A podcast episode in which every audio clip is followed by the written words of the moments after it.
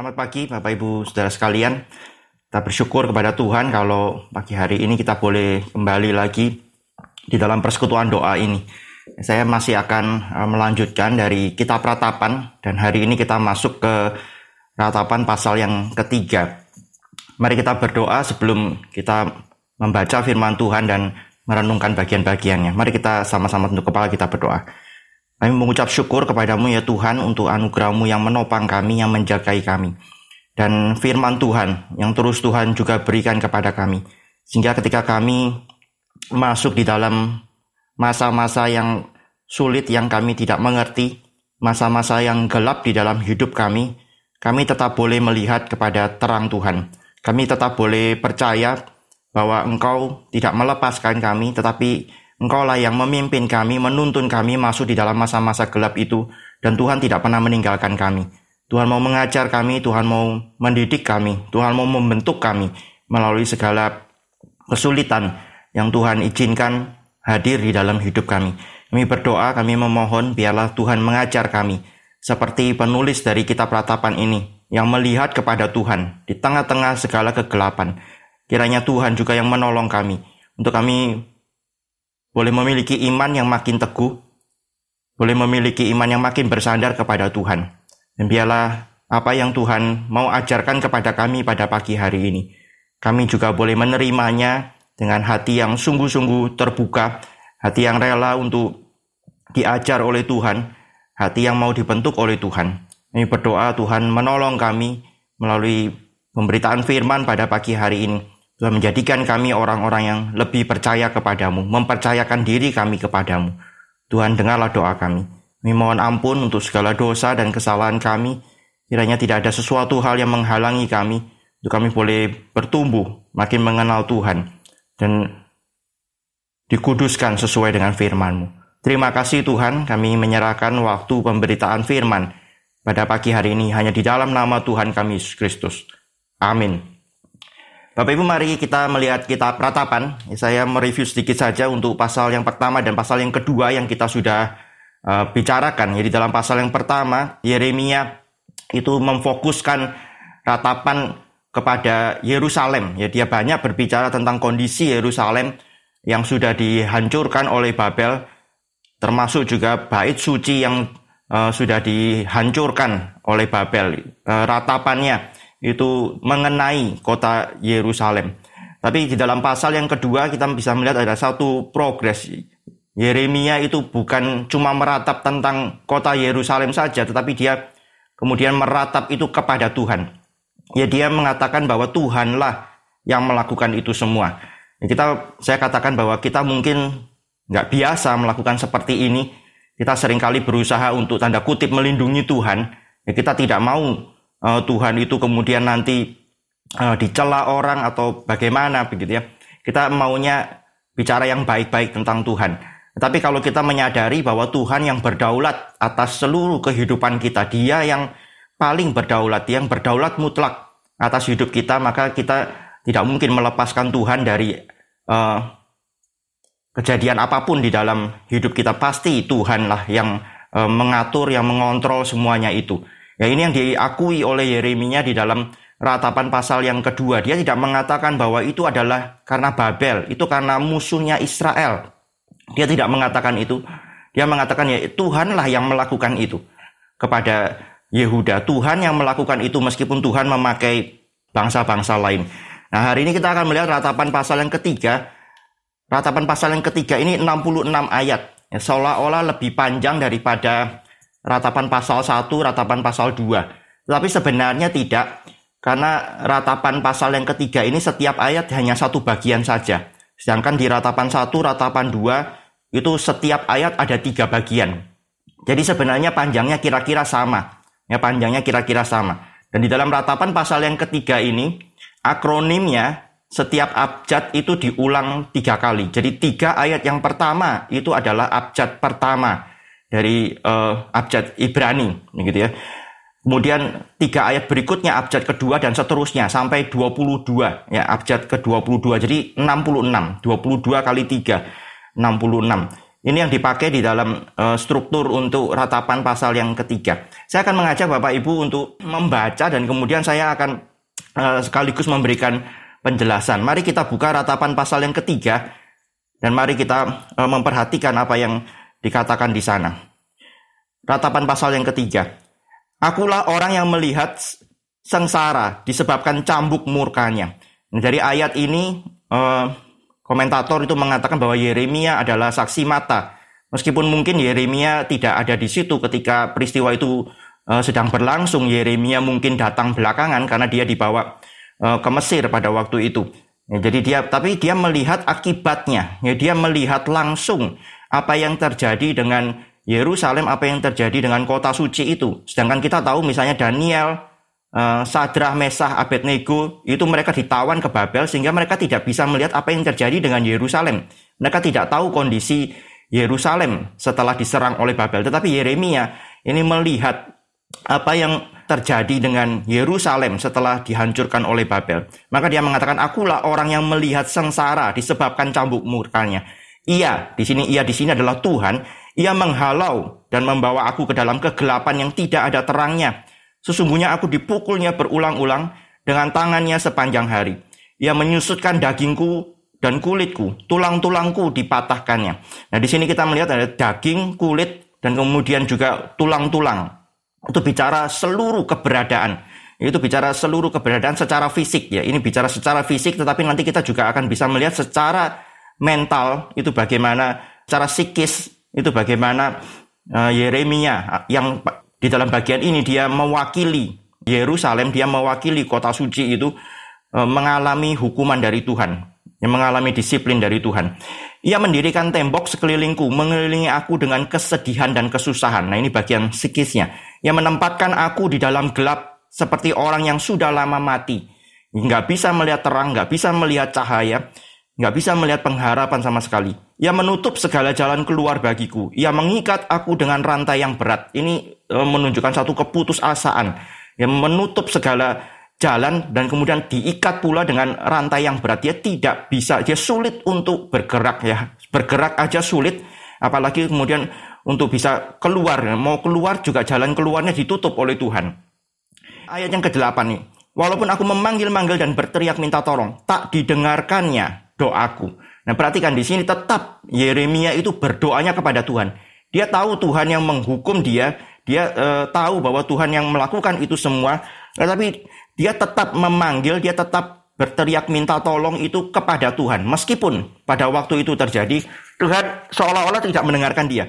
Ya, Tuhan itu seolah-olah membiarkan. Ya, ini memang e, pada waktu itu Tuhan yang sedang mendisiplin dia. Tuhan tidak mendengarkan doanya. Ia merintangi jalan-jalanku dengan batu pahat dan menjadikannya tidak terlalui. Laksana beruang ia menghadang aku, laksana singa dalam tempat persembunyian. Ia membelokkan jalan-jalanku, meropek-ropek aku dan membuat aku tertegun. Ini Yeremia mengatakan bahwa Tuhan itu seperti musuh. Ya Tuhan itu seperti menjadi musuh bagi dia. Ia membidikan panahnya, menjadikan aku sasaran anak panah. Ia menyusupkan ke dalam hatiku segala anak panah dari tabungnya. Ya Bapak Ibu coba membayangkan Gitu ya, Tuhan punya berapa anak panah dan itu semua ditujukan kepada Yeremia. Itu ditujukan kepada ya dalam hal ini sekali lagi Yeremia merepresentasi, mewakili kota suci. Itu semuanya diarahkan ke kota suci. Itu semuanya diarahkan kepada umatnya. Segala anak panah dari tabungnya disusupkan, dimasukkan, ditancapkan ke dalam hatinya.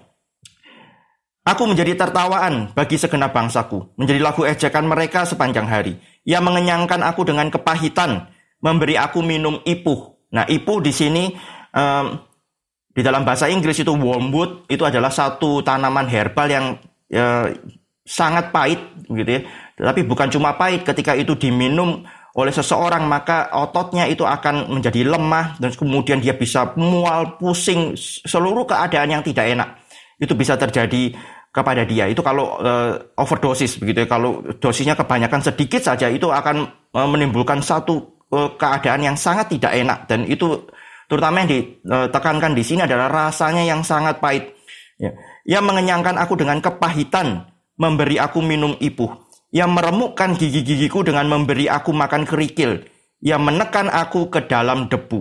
Nah, ini menunjukkan betapa berat, ya betapa sulit keadaan pada waktu itu. Engkau menceraikan nyawaku dari kesejahteraan. Gak ada kesejahteraan sama sekali. Aku lupa akan kebahagiaan. Itu seperti masa-masa sebelumnya, itu seperti nggak bisa dianggap uh, lagi. Gitu ya. Seluruh kebahagiaan atau kesejahteraan yang pernah dialami itu seperti terlupakan karena dia sedang masuk di dalam kondisi yang sangat-sangat gelap. Ya Bapak Ibu kalau pernah mengalami satu pergumulan yang berat di dalam hidup mungkin juga seperti ini. Ya mungkin juga seperti ini dan kemudian kita mungkin bahkan mengatakan lebih baik aku mati daripada terus menerus di dalam keadaan yang seperti ini. Aku nggak bisa melihat harapan, aku nggak bisa melihat terang sedikit pun. Ya, nggak ada jalan keluar, seluruh jalan itu tertutup. Nggak bisa melihat uh, sedikit pun pengharapan. Saya lanjutkan ayat yang ke-18. Sangkaku hilang lenyaplah kemasyuranku dan harapanku kepada Tuhan. Nah ini menjadi satu titik yang sangat bawah gitu ya. Kalau kita mengatakan titik nadir, titik nol, itu turun sampai demikian dalam. Ya, tidak bisa lagi um, melihat pengharapan. Bahkan harapan kepada Tuhan itu seolah-olah hampir nggak ada, gitu, hampir hilang. Nah ini dikatakan di dalam Eh, sampai ayat yang ke-18. Di ayat yang ke-18 ini mencapai titik nol. Nah, Bapak Ibu kalau memperhatikan ayat 18 itu berarti huruf ke-6, abjad ke-6 di dalam uh, abjadnya orang Ibrani, ya, abjad ke-6. Ayat 19 menjadi satu titik balik. Ya, ayat 19 itu menjadi satu titik balik. Ingatlah akan sengsaraku dan pengembaraanku akan ipuh dan racun itu. Bapak Ibu kalau melihat ayat ini diberikan di dalam tanda kutip begitu ya, itu adalah satu seruan, itu adalah satu teriakan kepada Tuhan. Kalau kita bandingkan dengan ayat 18, di ayat 18 dikatakan hilang harapan kepada Tuhan, hilang lenyap kemasyuran dan harapan kepada Tuhan. Itu dia sudah nggak bisa melihat pengharapan bahkan kepada Tuhan pun dia sudah nggak bisa berharap itu seperti eh, kayaknya Tuhan diam, ya Tuhanlah yang menjadi musuhnya, Tuhan gak mendengar doanya. Ya Tuhan membiarkan dia, bahkan Tuhan yang menancapkan seluruh anak panah itu ke hatinya. Itu bagaimana kemudian dia akan bisa berharap kepada Tuhan. Itu menjadi satu titik nol. Tapi di ayat yang ke-19 tetap Yeremia itu berteriaknya kepada Tuhan. Tetap dia berteriak kepada Tuhan. Ingatlah akan sengsaraku dan pengembaraanku akan ibu dan racun itu. Jiwaku selalu teringat akan hal itu dan tertekan dalam diriku. Tetapi hal-hal inilah yang kuperhatikan, oleh sebab itu aku akan berharap. Nah ini ayat ini itu satu titik balik dia yang tadinya sudah kehilangan harapan, sekarang dia berteriak kepada Tuhan, dia ingat akan seluruh sengsaranya, dia tidak melupakan itu, dia tidak deny, dia tidak menyangkal itu, dia tidak mengatakan, oh ini karena Babel, ini bukan Tuhan, ini Babel, ini Babel musuh yang jahat itu, bukan Tuhan, tidak. Dia tetap mengingat uh, seluruh sengsaranya, seluruh kesulitannya, seluruh kepahitannya itu memang dari Tuhan. Dan saya sudah katakan di dalam uh, minggu yang sebelumnya ketika membahas ratapan pasal yang kedua, dia mengakui bahwa memang dia layak untuk mendapatkan itu semua karena umat Tuhan pada waktu itu memang berdosa, memang bersalah kepada Tuhan. Maka ketika dia mengingat ini, dia tetap berteriaknya kepada Tuhan. Dan ketika dia berteriak kepada Tuhan, dia Kemudian muncul lagi pengharapan itu. Di dalam ayat yang ke-21, oleh sebab itu aku akan berharap. Oleh sebab itu aku akan berharap. Nah Bapak Ibu, kemudian kita masuk di dalam ayat yang sangat terkenal di antara seluruh kitab ratapan ini. Ayat yang ke-22, 23. Tak berkesudahan kasih setia Tuhan. Tak habis-habisnya rahmatnya. Selalu baru tiap pagi, besar kesetiaanmu. Bapak Ibu ayat ini eh, adalah bagian yang paling terkenal dari kitab ratapan dan sering kali dikutip tanpa menjelaskan konteksnya. Ya, sangat indah Bapak Ibu. Kalau kita eh, anggap aja Bapak Ibu nggak pernah dengar penjelasan tentang kitab ratapan ini. Terus kemudian Bapak Ibu mendengarkan dua ayat ini. Tak berkesudahan kasih setia Tuhan, tak habis-habisnya rahmatnya. Selalu baru tiap pagi, besar kesetiaanmu. Itu menjadi satu ayat eh, penyataan yang akan sangat demikian indah untuk kita dengarkan dan mungkin baik juga untuk kita dengarkan setiap hari begitu ya mengingatkan kita akan kasih setia Tuhan setiap hari tetapi saya rasa kalau kita tidak memahami konteksnya maka kita tidak mendapatkan e, kelimpahan kedalaman dari ungkapan ini dari perkataan ini Ingat, yang mengatakan ini bukan orang yang dalam keadaan baik. Yang mengatakan ini bukan orang yang kehidupannya lancar, normal, bukan. Yang mengatakan ini adalah orang yang di titik nadir, titik nol di dalam hidupnya. Dia bahkan sudah nggak bisa lihat harapan lagi, bahkan pengharapan yang dari Tuhan pun dia sudah nggak bisa lihat. Tapi ketika dia berteriak, berseru kepada Tuhan, maka kemudian ada satu titik balik. Tadi saya katakan bahwa ayat 18 itu adalah titik nol dan itu adalah abjad ke-6 di dalam huruf Ibrani. Ya, Bapak Ibu, eh, kalimat yang selanjutnya ini saya akan kasih disclaimer terlebih dahulu. Saya tidak tahu apakah Yeremia memang bermaksud demikian. Ya, apakah Yeremia memang ber, bermaksud demikian, begitu ya. Tapi ayat eh, abjad ketujuh, angka tujuh, ya, menurut gematria atau eh, cara orang Ibrani itu menghitung ya, mereka tidak punya angka satu dua tiga seperti kita. Mereka ketika menuliskan angka itu memakai abjad.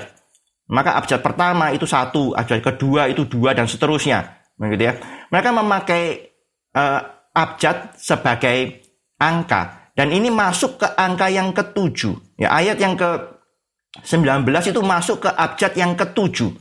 Nah, Bapak Ibu kalau kita mengingat uh, abjad yang ketujuh, angka tujuh, itu sering kali dikaitkan dengan Tuhan. Dan angka tujuh di dalam penciptaan itu adalah hari sabat. Gitu. Maka uh, kita bisa melihat hari ke-6 atau angka ke-6 itu titik nadir, titik nol, titik nihilnya dari Yeremia. Nggak bisa melihat pengharapan tetapi ketika masuk ke angka yang ketujuh, ya, ketika dia masuk eh, melihat kepada Tuhan, berseru kepada Tuhan di dalam hal ini yang ke-19, dia berseru kepada Tuhan, maka kemudian dia muncul lagi pengharapan itu. Ini satu hal yang kita harus perhatikan ya, di dalam hidup kita ketika kita di dalam kegelapan yang paling gelap sekalipun jangan lari dari Tuhan, jangan meninggalkan Tuhan. Tetapi justru kita harus terus berseru kepada Tuhan. Ketika memikirkan hal ini, saya teringat di Mazmur 73, Bapak Ibu mungkin tandai dulu ratapan pasal 3. Lihat sebentar ke Mazmur 73. Ya, Mazmur 73 ditulis oleh Asaf, dan pergumulannya adalah kenapa orang saleh itu hidupnya lebih sulit daripada orang salah. Kenapa orang-orang yang fasik itu hidupnya lebih enak daripada orang-orang yang saleh. Orang saleh itu hidupnya sulit, sengsara, seperti kena kutuk setiap hari. Bapak Ibu bisa melihat itu di dalam ayat yang ke-14, namun sepanjang hari aku kena kutuk dan kena hukum setiap pagi, itu dibandingkan dengan ayat-ayat di atasnya, itu tentang keadaan orang fasik yang mereka bisa bersukaria, mereka bisa menikmati banyak hal, tetapi orang saleh itu tampaknya lebih sulit gitu ya. Sampai dia mengatakan di ayat yang ke-13, sia-sia sama sekali aku mempertahankan hati yang bersih dan membasuh tanganku tanda tak bersalah. Menjaga hidup bersih itu kayaknya sia-sia karena ya tetap di dalam kesulitan. Sedangkan orang-orang fasik itu mereka bisa pesta setiap hari. Saya lanjutkan uh, di dalam Mazmur yang ke-73 ayat yang ke-15. Seandainya aku berkata aku mau berkata-kata seperti itu, maksudnya dia mau membicarakan hal-hal yang uh, yang jahat begitu ya, maka sesungguhnya aku telah berkhianat kepada an angkatan anak-anakmu. Tetapi ketika aku bermaksud untuk mengetahuinya, hal itu menjadi kesulitan di mataku. Nah ayat yang ke-16 ini menjadi satu titik nol dari Asaf gitu ya. Dia nggak bisa mengerti kenapa orang fasik itu justru lebih enak hidupnya daripada orang saleh. Ayat 17 Bapak Ibu perhatikan. Sampai aku masuk ke dalam tempat kudus Allah. Dan memperhatikan kesudahan mereka. Sampai kemudian Asaf itu melihat dari sudut pandangnya Tuhan. Dia datang kepada Tuhan dan kemudian melihat dari sudut pandangnya Tuhan dan kemudian bisa bukan cuma melihat yang sekarang, tapi bisa melihat sampai ke masa depan begitu ya, sampai kepada kesudahan mereka. Itu berarti Asaf bisa melihat dengan lebih komprehensif, Asaf bisa melihat dengan lebih utuh apa yang ada di hadapannya. Bukan fenomena yang sedang terjadi saja, tetapi bisa melihat ke depan. Dan kemudian Tuhan itu memberikan kepada dia pengharapan. Ya, Tuhan itu kemudian memberikan kepada dia pengertian yang benar. Ya, bahwa tidak eh, ini sesuatu yang sementara saja, tidak akan seterusnya seperti itu, tidak akan seterusnya orang saleh itu e, menderita dan tidak akan seterusnya orang fasik itu bersenang-senang. Ya ini menjadi satu hal yang uh, prinsip yang sama. Ya, Asaf itu masuk ke tempat kudus Tuhan, ke hadapan Tuhan, ke sanctuary Tuhan dan kemudian dia mendapatkan pengertian. Dia mendapatkan pengharapannya kembali. Dia mulai pulih di dalam bagian ini, dalam Mazmur 73 ini. Kalau kita kembali ke ratapan, itu titik baliknya adalah di dalam ayat yang ke-19, abjad yang ke-7. Ya, saya sekali lagi saya tidak mengatakan uh, saya tidak tahu persis apakah Yeremia memang bermaksud demikian abjad yang ke-7 dan kemudian dia menaruh titik baliknya di sini. Tapi kita bisa melihat di sini. Dan kemudian dilanjutkan dengan abjad yang ke-8 tadi ayat 22, 23, 24. Abjad yang ke-8. Nah, saya juga sekali lagi juga tidak uh, mengatakan bahwa tidak pasti menurut saya, uh, maksud saya tidak pasti bahwa Yeremia itu menaruh bagian ini di abjad yang ke-8. Tak berkesudahan kasih setia Tuhan tak habis-habisnya ramanya selalu baru tiap pagi besar kesetiaanmu. Tuhan adalah bagianku, kata jiwaku. Oleh sebab itu aku berharap kepadanya. Bapak Ibu bisa melihat ini satu nuansa yang sangat optimis gitu ya. Satu ya e, meskipun masih di dalam kesulitan, belum lepas dari kesulitan, tapi pengharapan itu sudah muncul, itu sudah sangat jelas. Kenapa? Abjad ke-8 gitu ya. Kristus itu dibangkitkan pada hari yang pertama atau hari yang ke-8. Hari ke-8 itu adalah hari yang pertama. Gitu. Kalau kita mau kaitkan dengan uh, Injil, dengan perjanjian baru, maka kita melihat bahwa Kristus itu nanti dibangkitkan, ya Kristus itu dibangkitkan itu pada hari yang ke-8 atau hari yang pertama. Dan Bapak Ibu bisa kaitkan ini dengan uh, misalnya perasaan dari para rasul, misalnya para murid pada waktu itu atau orang-orang yang mengenal Yesus yang mengasihi Yesus. Ketika Yesus disalibkan itu sangat uh, sulit bagi mereka. Ketika Yesus dikuburkan gitu ya, terus kemudian menanti di hari Sabat itu. Bapak Ibu coba bayangkan menanti satu hari mereka kalau hari Sabat kan mereka nggak bisa jalan jauh, mereka nggak bisa ke mana-mana, mereka mesti ibadah, mereka tidak boleh ke kuburan karena itu akan menajiskan diri mereka. Maka mereka nggak bisa untuk untuk melihat uh, tubuhnya Yesus yang sangat mereka kasih.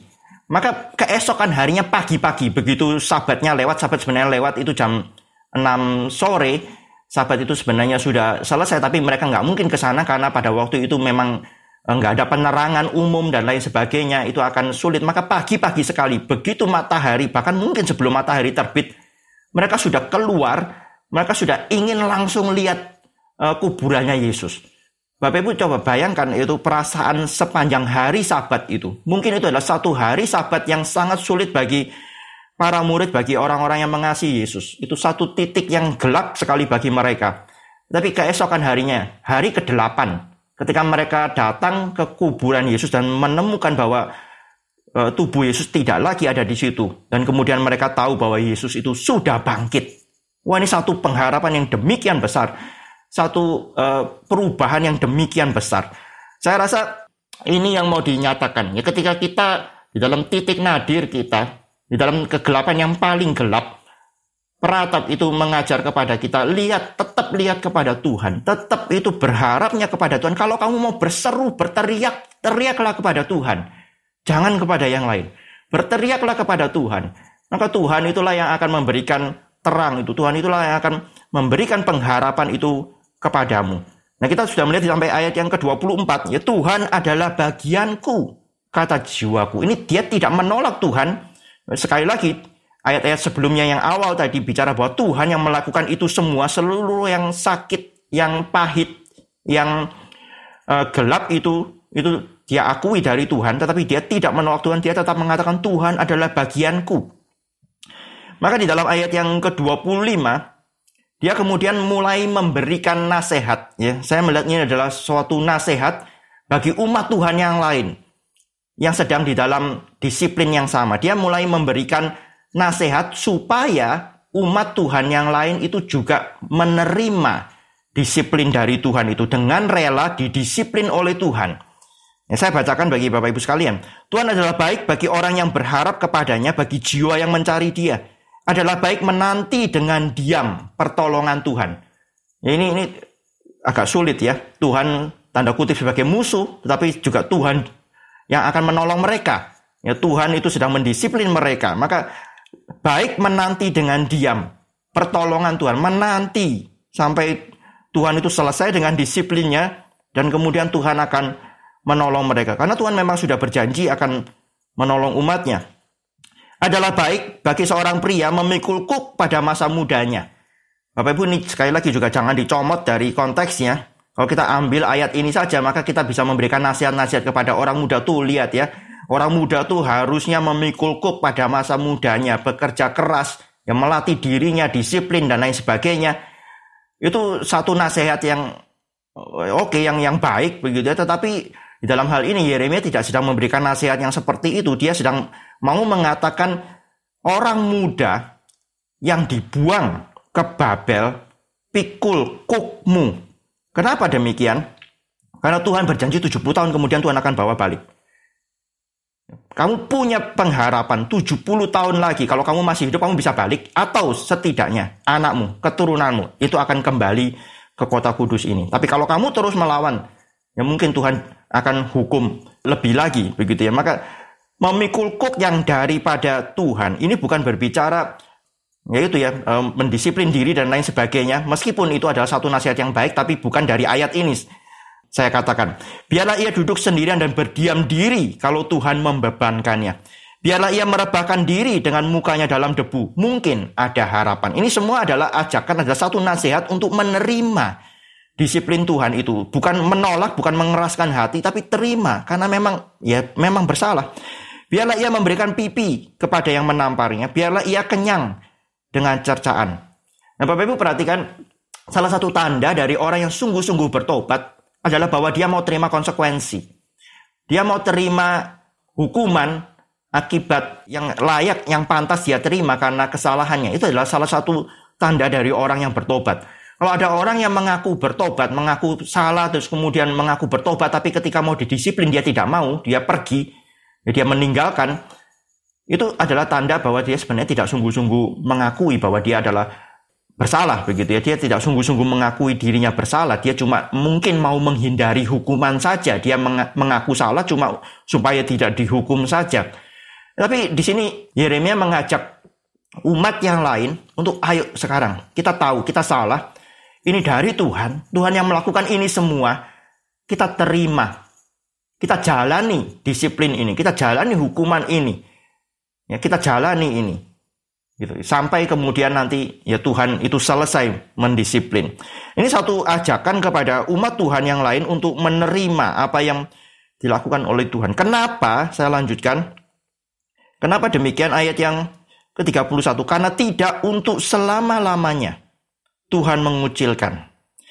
Karena walau ia mendatangkan susah, ia juga menyayangi menurut kebesaran kasih setianya Ya tidak untuk selama-lamanya Tuhan mengucilkan umatnya.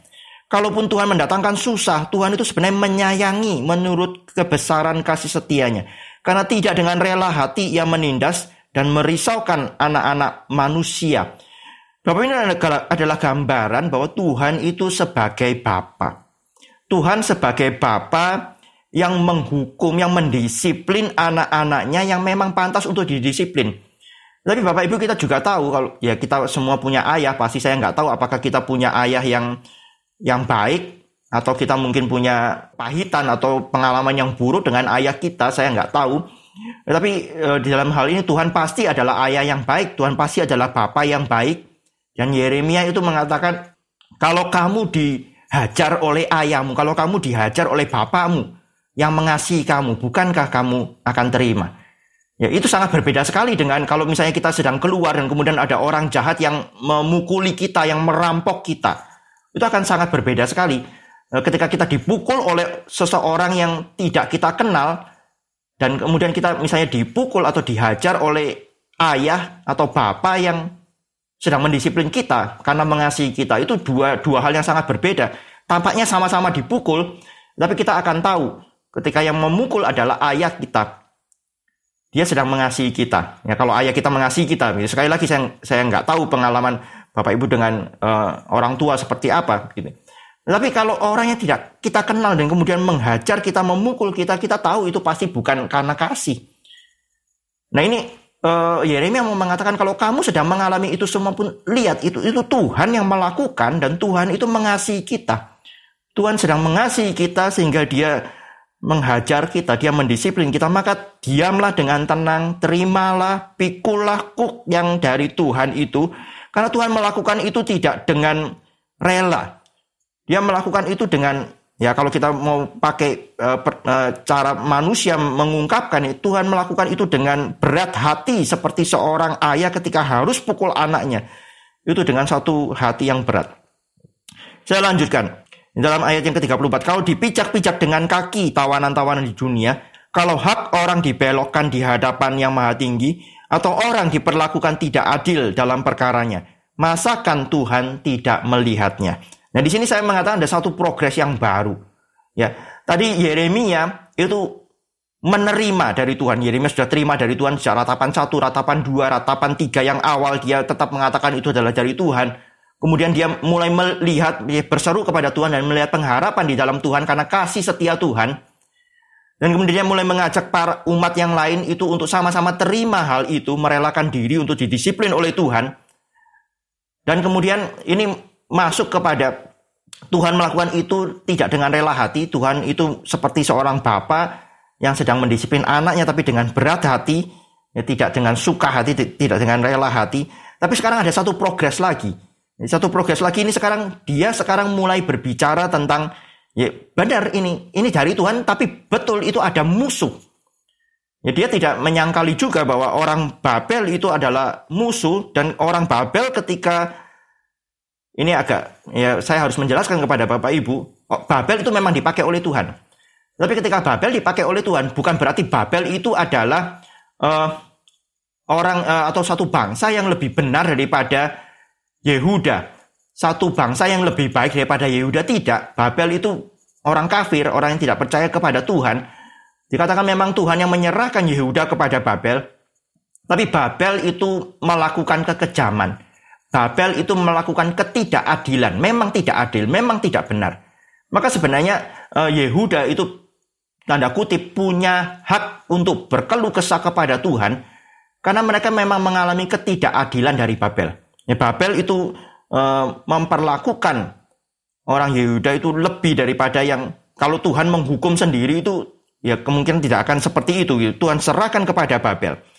Bapak Ibu, di dalam hal ini saya teringat di dalam raja-raja misalnya Tuhan itu mengatakan kepada Elia, urapi Elisa, urapi Hasael, urapi Yehu, begitu kan? Karena mereka akan dipakai sebagai alatnya Tuhan untuk menghakimi Israel Utara. Tapi kita juga bisa melihat di dalam peristiwa selanjutnya ketika Yehu itu dipakai oleh Tuhan untuk kalau saya tidak salah itu e, menggenapkan nubuat penghak, nubuatan penghakiman Tuhan atas keluarga Ahab. Yehu itu melakukan kekejaman. Yehu itu memang dipakai oleh Tuhan untuk menghakimi keluarga Ahab, tapi Yehu melakukannya dengan kejam. Maka kemudian Yehu juga akan dibalas oleh Tuhan. Yehu itu juga akan dihukum oleh Tuhan.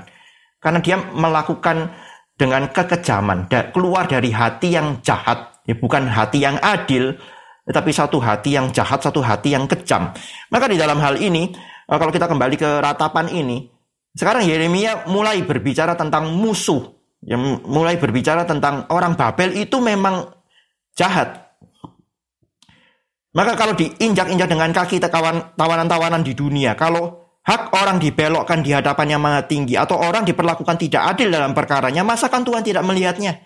Siapa berfirman maka semuanya jadi. Bukankah Tuhan yang memerintahkannya? Bukankah dari mulut yang maha tinggi keluar apa yang buruk dan apa yang baik? Lihat sekali lagi, tetap dia uh, mengatakan bahwa itu dari Tuhan.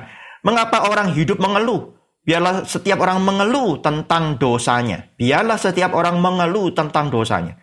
Marilah kita menyelidiki dan memeriksa hidup kita dan berpaling kepada Tuhan. Bapak Ibu bisa melihat ini sekarang kata ganti berubah. Tadinya aku, aku, aku. Sekarang dia mulai berbicara bersama-sama dengan umat yang lain. Ya tadi Bapak Ibu saya sudah menjelaskan bahwa awalnya ini adalah pergumulan eh, Yeremia sendiri yang mewakili Yerusalem. Tapi kemudian dia mulai mengajak umat yang lain untuk menerima Ya untuk sama-sama melihat kepada Tuhan untuk kemudian menerima disiplin dari Tuhan itu dan sekarang mereka berbicara bersama-sama. Ya, di dalam ayat yang ke-40 ini sekarang berbicara bersama-sama. Marilah kita menyelidiki dan memeriksa hidup kita dan berpaling kepada Tuhan. Mari kita mengangkat hati dan tangan kita kepada Allah di surga. Kami, ayat 42, kami telah mendurhaka dan memberontak, engkau tidak mengampuni. Engkau menyelubungi dirimu dengan murka. Nah ini sekarang adalah ratapan bersama, ratapan secara komunal. Engkau menyelubungi dirimu dengan murka, mengejar kami dan membunuh kami tanpa belas kasihan. Engkau menyelubungi dirimu dengan awan sehingga doa tak dapat menembus. Ini mirip dengan yang awal tadi. Kami kau jadikan kotor dan keji di antara bangsa-bangsa. Terhadap kami semua seteru kami mengangkat mulutnya. Keju dan jerat menimpa kami, kemusnahan dan kehancuran. Air mataku mengalir bagikan batang air karena keruntuhan putri bangsaku. Air mataku terus menerus bercucuran dengan tak henti-hentinya sampai Tuhan memandang dari atas dan melihat dari surga. Ya, memandang dari atas dan melihat dari surga. Ini seperti yang tadi, ya, seruan kepada Tuhan. Mataku terasa pedih oleh sebab keadaan putri-putri kotaku. Seperti burung aku diburu-buru oleh mereka yang menjadi seteruku tanpa sebab. Mereka melemparkan aku hidup-hidup ke dalam lubang, melontari aku dengan batu. Air membanjir di atas kepalaku, kusangka binasa aku. Nah Bapak Ibu lihat ini sekarang dia berbicara tentang musuh ya.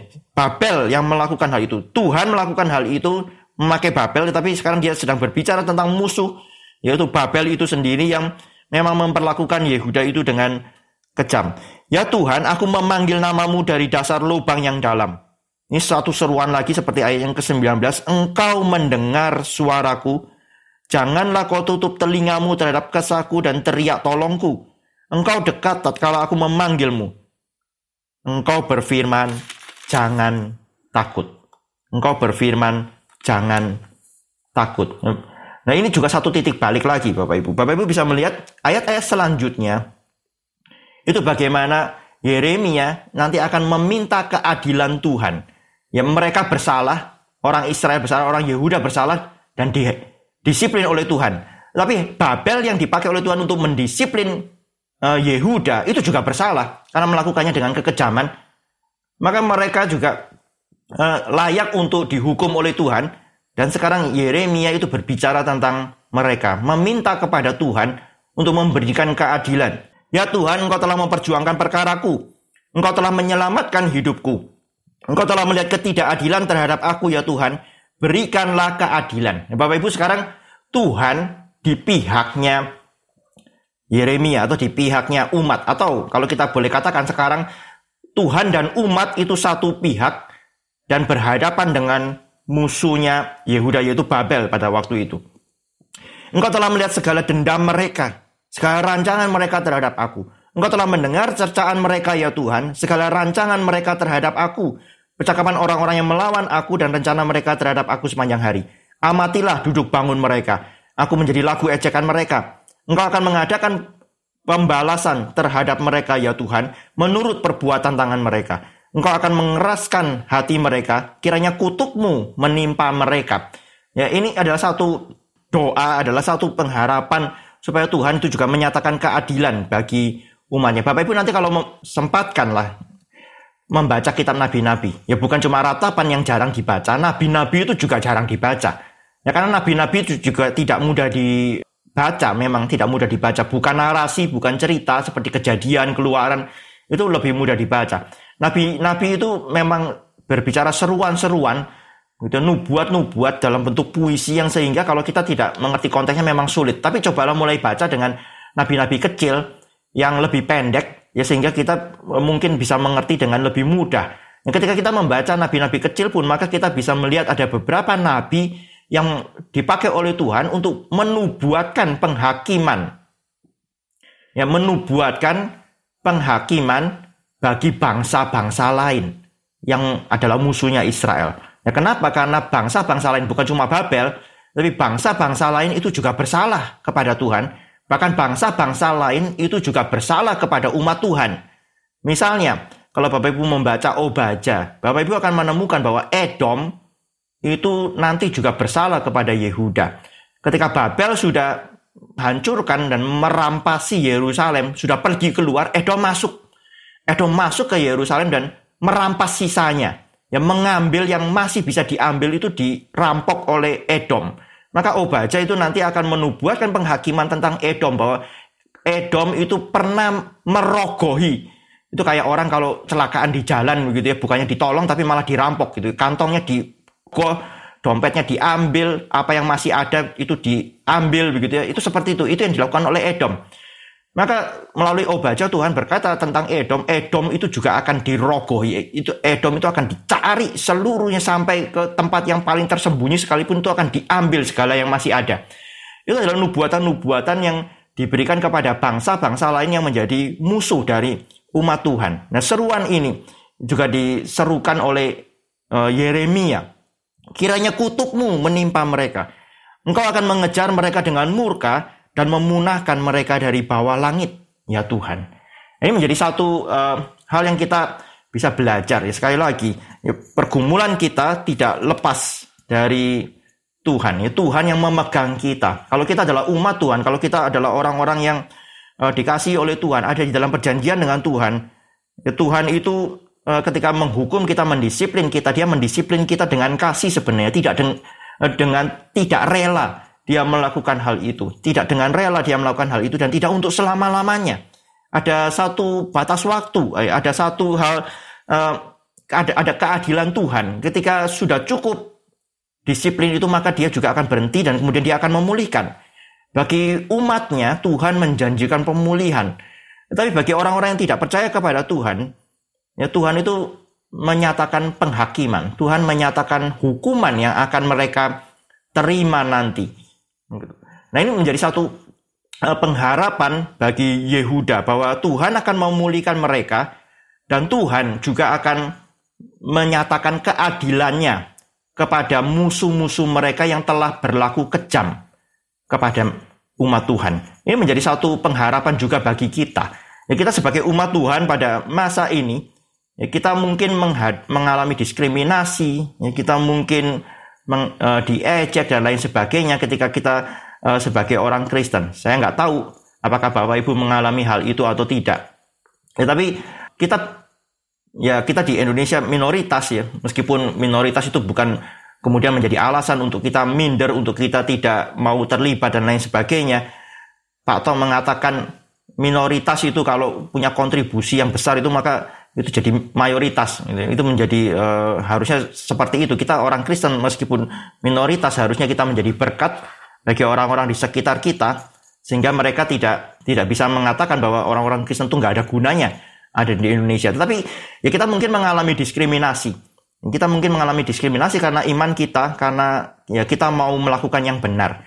Ya saya juga mengalami hal ini ketika saya bekerja ya ketika kita ada di masyarakat ketika kita mau urus sesuatu atau apa begitu kemudian kelihatan ini Kristen terus kemudian Chinese dan lain sebagainya itu bisa mengalami diskriminasi diskriminasi. Nah saya khususnya dalam hal ini ketika kita Kristen ketika kita mau hidup benar ya, tidak mau kompromi dengan dosa ya tidak mau ikut korupsi misalnya tidak mau ikut curang di kantor terus kemudian kita mengalami diskriminasi kita mengalami hal-hal yang tidak enak dan lain sebagainya Bahkan kalau kita mengatakan di tempat-tempat di negara-negara yang menganiaya kekristenan itu orang-orang Kristen dianiaya sampai yang mati itu juga banyak.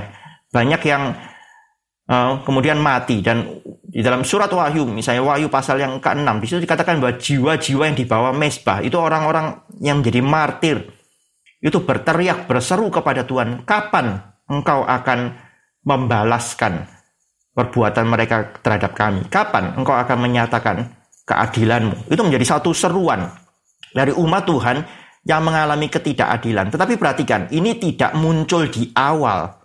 Ini muncul justru kalau kita boleh katakan setelah mereka mengakui kesalahan mereka, setelah mereka menerima disiplin dari Tuhan, mereka dengan uh, tekun, dengan diam itu menerima disiplin dari Tuhan, dan kemudian baru mereka menyerukan hal ini. Ya mereka tidak langsung uh, mengatakan bahwa ini karena musuh-musuh mereka dan lain sebagainya, ini musuh-musuh mereka melakukan ketidakadilan, mereka tidak pantas mendapatkan hal itu. Tidak seperti itu. Tapi mereka mengakui terlebih dahulu ini dari Tuhan. Tuhan yang mendisiplin kami karena kami memang bersalah, karena kami memang berdosa. Tapi Tuhan yang mendisiplin adalah Tuhan yang penuh dengan kasih setia, penuh dengan keset di dalam bahasa Ibrani-nya. Keset itu adalah kasih setia Tuhan kasih setia Tuhan yang sudah pernah berjanji kepada umatnya dan Tuhan tidak mungkin mengingkarinya. Tuhan, umat bisa mengingkari perjanjian, tetapi Tuhan nggak bisa mengingkari perjanjian. Maka Tuhan akan memulihkan kalau masa disiplin itu sudah selesai. Nah, ketika sudah terima itu semua, baru kemudian Yeremia itu berkeluh kesah kepada Tuhan karena menerima ketidakadilan dari musuhnya. Bapak Ibu, mari kita belajar tentang hal ini. Pertama-tama, mari kita uh, yang mau diajarkan adalah introspeksi dulu. Tadi Yeremia mengatakan berkeluh kesalahan tentang dosa-dosamu. Merataplah tentang dosamu sendiri terlebih dahulu. Karena ketika kita mengalami sesuatu yang buruk itu yang harus kita lakukan. Apa kita introspeksi terlebih dahulu. Apakah ini karena dosa saya? Apakah ini karena kesalahan saya? Ya, sehingga Tuhan mendisiplin saya. Apakah memang demikian? Kalau tidak, ya mungkin saja eh, bukan karena kesalahan kita directly, seperti halnya Ayub, Ayub tidak bersalah tetapi mengalami hal-hal yang buruk, maka baru kemudian kita bertanya kepada Tuhan, apa yang Tuhan mau dari apa yang Tuhan mau bentuk dari saya melalui peristiwa-peristiwa ini? Apa yang Tuhan mau ajarkan kepada saya melalui kesulitan-kesulitan ini? Apa yang Tuhan mau ajarkan kepada saya? Itu kita harus tanyakan.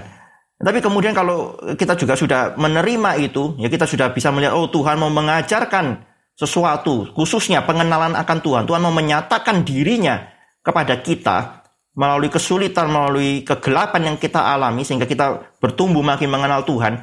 Ya maka kemudian tidak ada salahnya juga kalau kita meminta Tuhan menyatakan keadilan. Ya karena kalau itu disebabkan oleh orang lain yang memang jahat, orang lain yang memang merencanakan yang tidak baik terhadap kita, kita bisa berseru juga kepada Tuhan, minta Tuhan itu menyatakan keadilan. Meminta Tuhan itu juga boleh menolong kita. Ini menjadi satu uh, pelajaran bagi kita. Jangan buru-buru menyalahkan orang lain. Jangan buru-buru terus kemudian mengatakan ini oh, ini karena orang lain jahat. Betul itu itu ada poinnya. Itu mungkin memang betul seperti demikian. Tapi peratap mengajak kita untuk melihat saya dan Tuhan terlebih dahulu. Siapa saya? Siapa Tuhan? Dan kemudian ini kalau sudah benar, baru kita bisa menilai situasi sekitar kita dengan lebih baik, dengan lebih tepat. Ya.